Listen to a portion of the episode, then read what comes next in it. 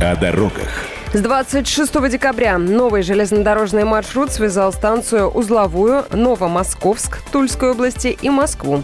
Этого события жители ждали более 10 лет. Это стало возможным благодаря договоренности губернатора Тульской области Алексея Дюмина и начальника МЖД Валерия Танаева.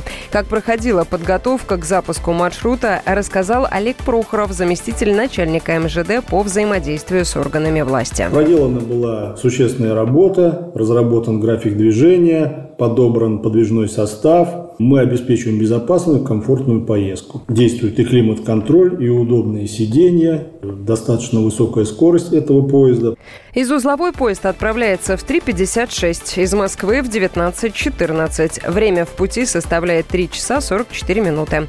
Пассажиры уже оценили новый маршрут. Наверное, я думаю, что будет удобнее не в пробках стоять и по времени, наверное, очень ну, быстрее.